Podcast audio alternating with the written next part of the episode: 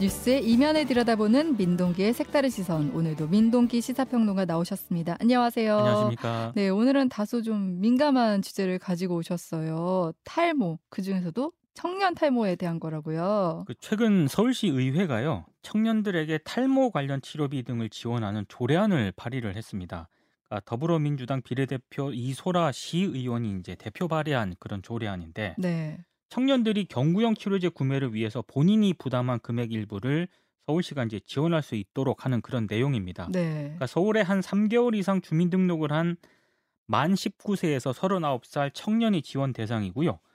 어, 취지 자체는 뭐 제가 봤을 때도 뭐 좋다고 생각을 음. 하는데 문제는 이 조례안을 두고 감론을박이 벌어지고 있다는 점입니다. 오늘은 이 문제를 좀 얘기해 보겠습니다. 그러면 서울시가 처음으로 이 조례안을 발의한 건가요? 그건 아니더라고요. 저도 음. 이제 좀 자료를 찾다 보니까 네. 지난해 5월 서울 성동구가 이제 먼저 시작을 했고요. 아. 그리고 지난해 12월에는 충남 보령시 그리고 대구시에서도 비슷한 관련 조례가 통과가 됐습니다. 네. 근데 만약에 이제 서울시에서 관련 조례를 마련을 하게 되면은 아무래도 이제 굉장히 큰 그렇죠. 광역 지자체다. 네. 보니까 다른 지자체로도 상당히 좀 영향을 미칠 수 있다. 음. 그래서 이제 이번 조례안이 과연 통과가 될 것인가 이게 좀 주목이 음. 되고 있습니다. 그런데 이제 좀 주목을 할 만한 게 탈모인 전체가 아니라 청년 탈모를 한정을 했어요. 이 취지는 뭐예요? 저도 탈모인인데 네. 왜 청년 탈모만 지원 대상을 했을까? 해당이 안 되시는군요. 저는 해당이 안 됩니다. 아, 근데 네. 일단 취지는 보니까 좀 고개가 끄덕여지는 대목도 있습니다. 음. 그러니까 청년 탈모 증상 자체가 네. 학업 경쟁이라든가 취업난이라든가 이런 사회적 질환으로 일단 판단을 하고 있더라고요. 아. 그래서 지원을 확대한다 이런 취지인데 음. 이 조례안을 이제 이소라 의원이 발의를 했거든요.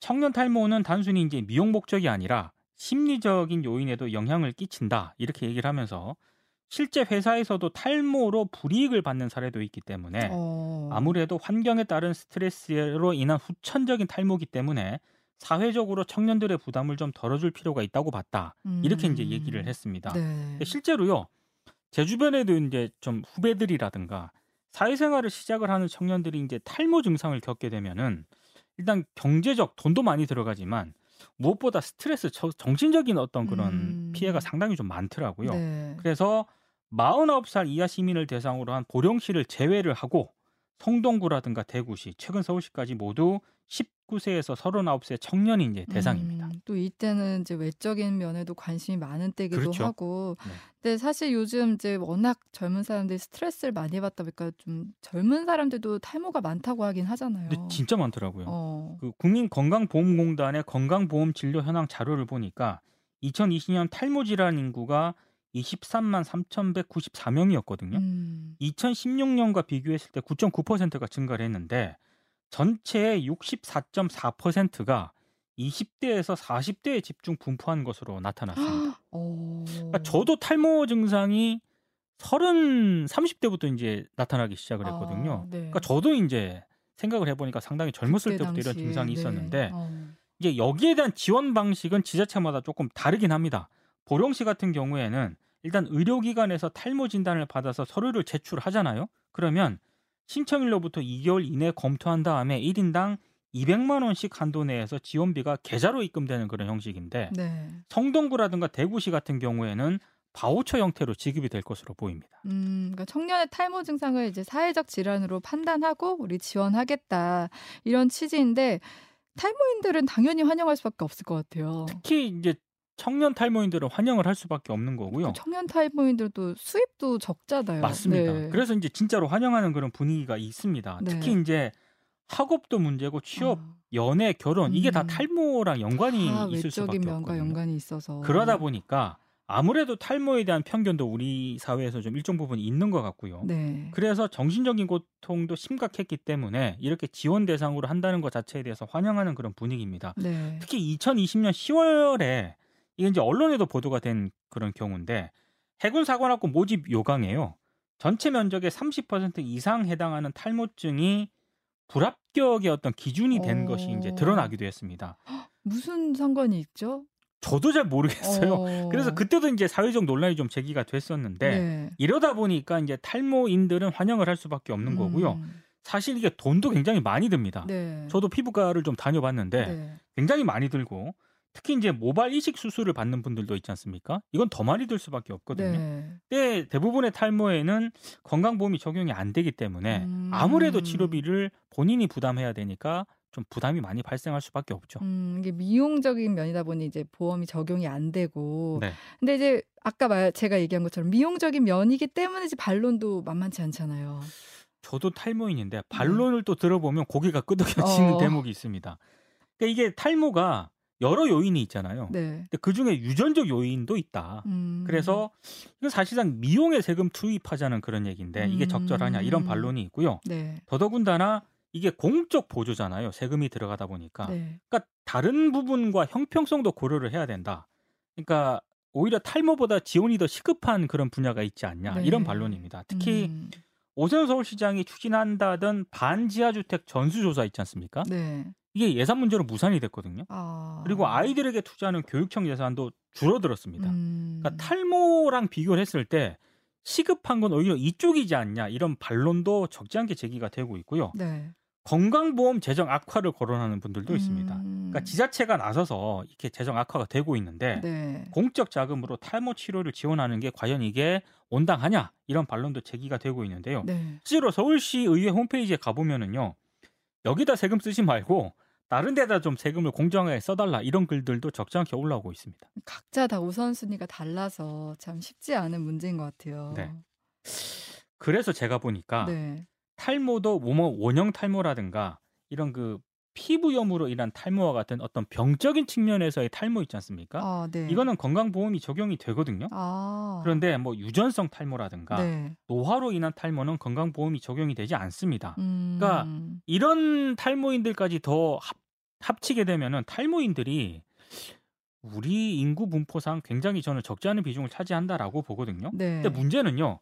이 서울시 의회에서 조례안이 통과가 되더라도 탈모 치료 비용이라든가 음. 약값을 어떻게 표준화할 것인가 이걸 두고도 어. 굉장히 논란이 제기될 것 같습니다. 네. 그러니까 경구용 치료제 같은 경우에는 원인이나 증상 등에 따라서 비용도 제각각이고요. 아. 저도 이제 이 커뮤니티가 있거든요. 네. 여기 보면은 어떤 분들은 한 5월에 월 한 5만 원 정도면 된다 이렇게 얘기하시는 분들도 있고 어떤 분들은 뭐 15만 원, 20만 원 들어간다 이렇게 음. 얘기하시는 분들도 있거든요. 네. 그러니까 이걸 어떻게 표준화 시킬 것인가가 일단 상당히 어렵고요. 네. 그렇기 때문에 서울시 조례 안에서도 세부적인 계획은 일단 없고요. 뭐 음. 범위라든가 대상을 특정하기 어렵기 때문에 기술적으로 예산을 추기하기가 어렵다.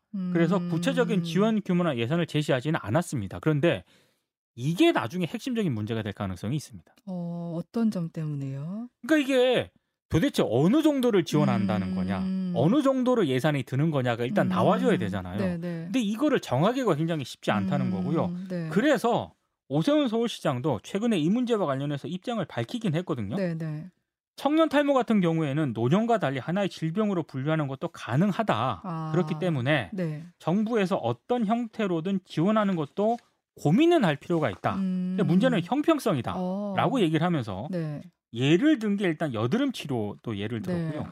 또 뭐 비급여 질병 가운데 뭐 라식이라든가 라섹이라든가 이런 것도 있지 않겠습니까? 네. 그러니까 이런 것과 어떻게 형평성을 그러네요. 균형을 맞출 거냐. 네. 그래서 시의회에서 활발하게 토론을 좀 해달라. 음. 무엇보다 청년 탈모에만 초점을 맞추지 말고 여러 질병이 있잖아요. 이 질병들과 비교를 해서 뭐가 더 시급한지 이런 부분들에 대해서도 활발한 토론이 좀 있어줬으면 좋겠다 이렇게 얘기를 하기도 했습니다. 어, 이 부분도 참 공감이 가네요. 네. 근데 이 탈모 정책은 사실 지난 대선 때도 그 이재명 대표가 이렇게 제시를 해서 좀 이슈가 됐었죠, 됐었잖아요. 당시 이제 청년 가운데 네. 탈모약을 투약해야 할 사람이 많은데 이 탈모 때문에 연애도 못하고 취직도 못하고 결혼도 어려워한다. 웃을 일이 아니다. 그렇게 얘기를 하면서 네. 설계하기 나름이겠지만 연간 천억 이내로 지출이 될 것으로 예상한다. 이렇게 얘기를 했습니다. 아. 이 탈모인들이 굉장히 많이 환영을 했거든요. 네. 그런데 이 탈모약 건강보험 적용 확대는 최종 공약 집에는 포함이 되긴 했습니다만 네. 구체적인 건강보험 치료 범위라든가 대상 환자 부담률을 어떻게 정할 것인가를 두고 이게 굉장히 정하기가 어렵거든요. 아. 난항을 겪으면서 정책 추진까지는 이르지 못했습니다. 실제로 이게 너무 어렵습니다. 아, 예. 그러니까 탈모 지원하겠다 이렇게 말은 할 수 있어도 구체적으로 범위를 설정하자고 하면은 이제 굉장히 복잡해지는 거죠. 그렇습니다. 네. 예. 근데 어쨌든 서울시의회에서 이제 조례안 발의되면서 이제 이 문제가 다시 좀 공론화가 되고 있잖아요. 이건 좀 사회적 토론이 필요한 부분인 것 같기도 하고요. 이게 탈모가요. 전 세계적인 고민입니다. 어. 99년 이후에 탈모 관련 논문을 국가별로 보니까 미국이 37%로 가장 많았고요. 네. 아. 영국하고 중국이 9%, 독일이 네. 8%, 뭐 중간에 이제 인도와 아, 일본이 7%. 네. 그 다음에 이제 한국이 어, 6%였거든요. 우리나라 굉장히 높은 순위네요. 그렇습니다. 네. 미국이 37%라는 게 굉장히 놀랍습니다. 그리고 이제 탈모 케어 있지 않습니까? 네. 이 관련 시장도 세계적으로 증가하고 있는데 국내 시장만 하더라도 2020년에는 3,072억 정도 됐거든요. 음. 근데 2025년에는 이게 한 5천억 가까이 성장할 것이다 이렇게 예상이 되고 있습니다. 네. 근데 이걸 정리를 하면은 시장이라든가 비즈니스적인 측면에서 탈모에 대한 관심은 굉장히 높습니다. 음. 네. 공공적인 측면에서 이 탈모에 대한 논의와 관심은 음. 시장이라든가 비즈니스에 비해서는 상대적으로 상당히 부족하다는 생각이 좀 아. 들더라고요. 그러니까 사람들이 이 서비스를 원하는 수요가 굉장히 많은데 이거를 공공 의료 서비스 안에서는 지금 논의가 안 되고 있다. 그러니까 이게 공공 서비스이기 때문에 네. 이 자원이 한정적이잖아요. 네. 그래서 얼마나 효과적이고 얼마나 많은 사람들한테 혜택을 줄 수 있느냐 이제 이 기준을 정하는 게 그쵸. 어렵기 때문인데 네. 그래서 탈모가 우선 순위에서 상위에 배정되어야 하는가 아마 이 부분은 정말로 치열한 토론이 필요한 대목이라고 생각이 되고요. 네. 개인적인 생각이긴 합니다만 그리고 탈모인으로서 음. 어, 좀 배려를 했으면 좋겠지만 네. 다른 요인에 비해서 이게 우선적으로 배려를 아. 해야 될 부분인가 네. 이런 생각은 솔직히 듭니다. 물론 음. 사견입니다. 네, 근데 네. 분명한 거는요. 일각에서는 뭐 형평성 문제도 제기를 하고 있고 의료 자원의 왜곡 이런 거에 대한 우려도 나오고 있긴 합니다만 네. 어떤 시민 삶의 만족을 위해서 지자체의 시도 자체는 음. 이건 긍정적으로 볼 필요가 있지 않냐 네. 이렇게 평가하시는 분들도 있습니다. 네, 네. 저 역시 이 평가는 잠시 유보하되 음. 일부 지자체가 분명히 실험을 하고 있고 시도를 하고 있잖아요. 이거는 한번 음. 시간을 좀 두면서 지켜볼 필요는 있는 것 같아요. 음. 성과도 있고 한계도 있을 거니까. 네. 그건 나중에 평가를 하면 되는 거 아니겠습니까? 음. 일단 탈모로 인해서 고통을 받고 있는 무마 굉장히 많은 사람들이 있는데 이게 개인의 어떤 문제라든가 시장이라든가 기업에 맡겨 왔었는데 이제는 지자체가 이 문제에 대해서 관심을 가지기 시작했다. 음. 저는 이 자체만으로도 상당히 좀 진전된 논의라고 생각을 합니다. 음. 그 탈모라는 거를 지금까지는 개인의 문제로만 한정해 왔는데. 공공의 영역에서 다 같이 한번 논의해보자 네. 이런 시도는 어, 지자체에서 그래도 새로운 시도를 한번 평가해볼 만하다 이런 그렇습니다. 얘기신 것 같아요. 네. 오늘 민동기의 색다른 시선은 여기서 마무리할게요. 지금까지 민동기 평론가였습니다. 고맙습니다. 고맙습니다.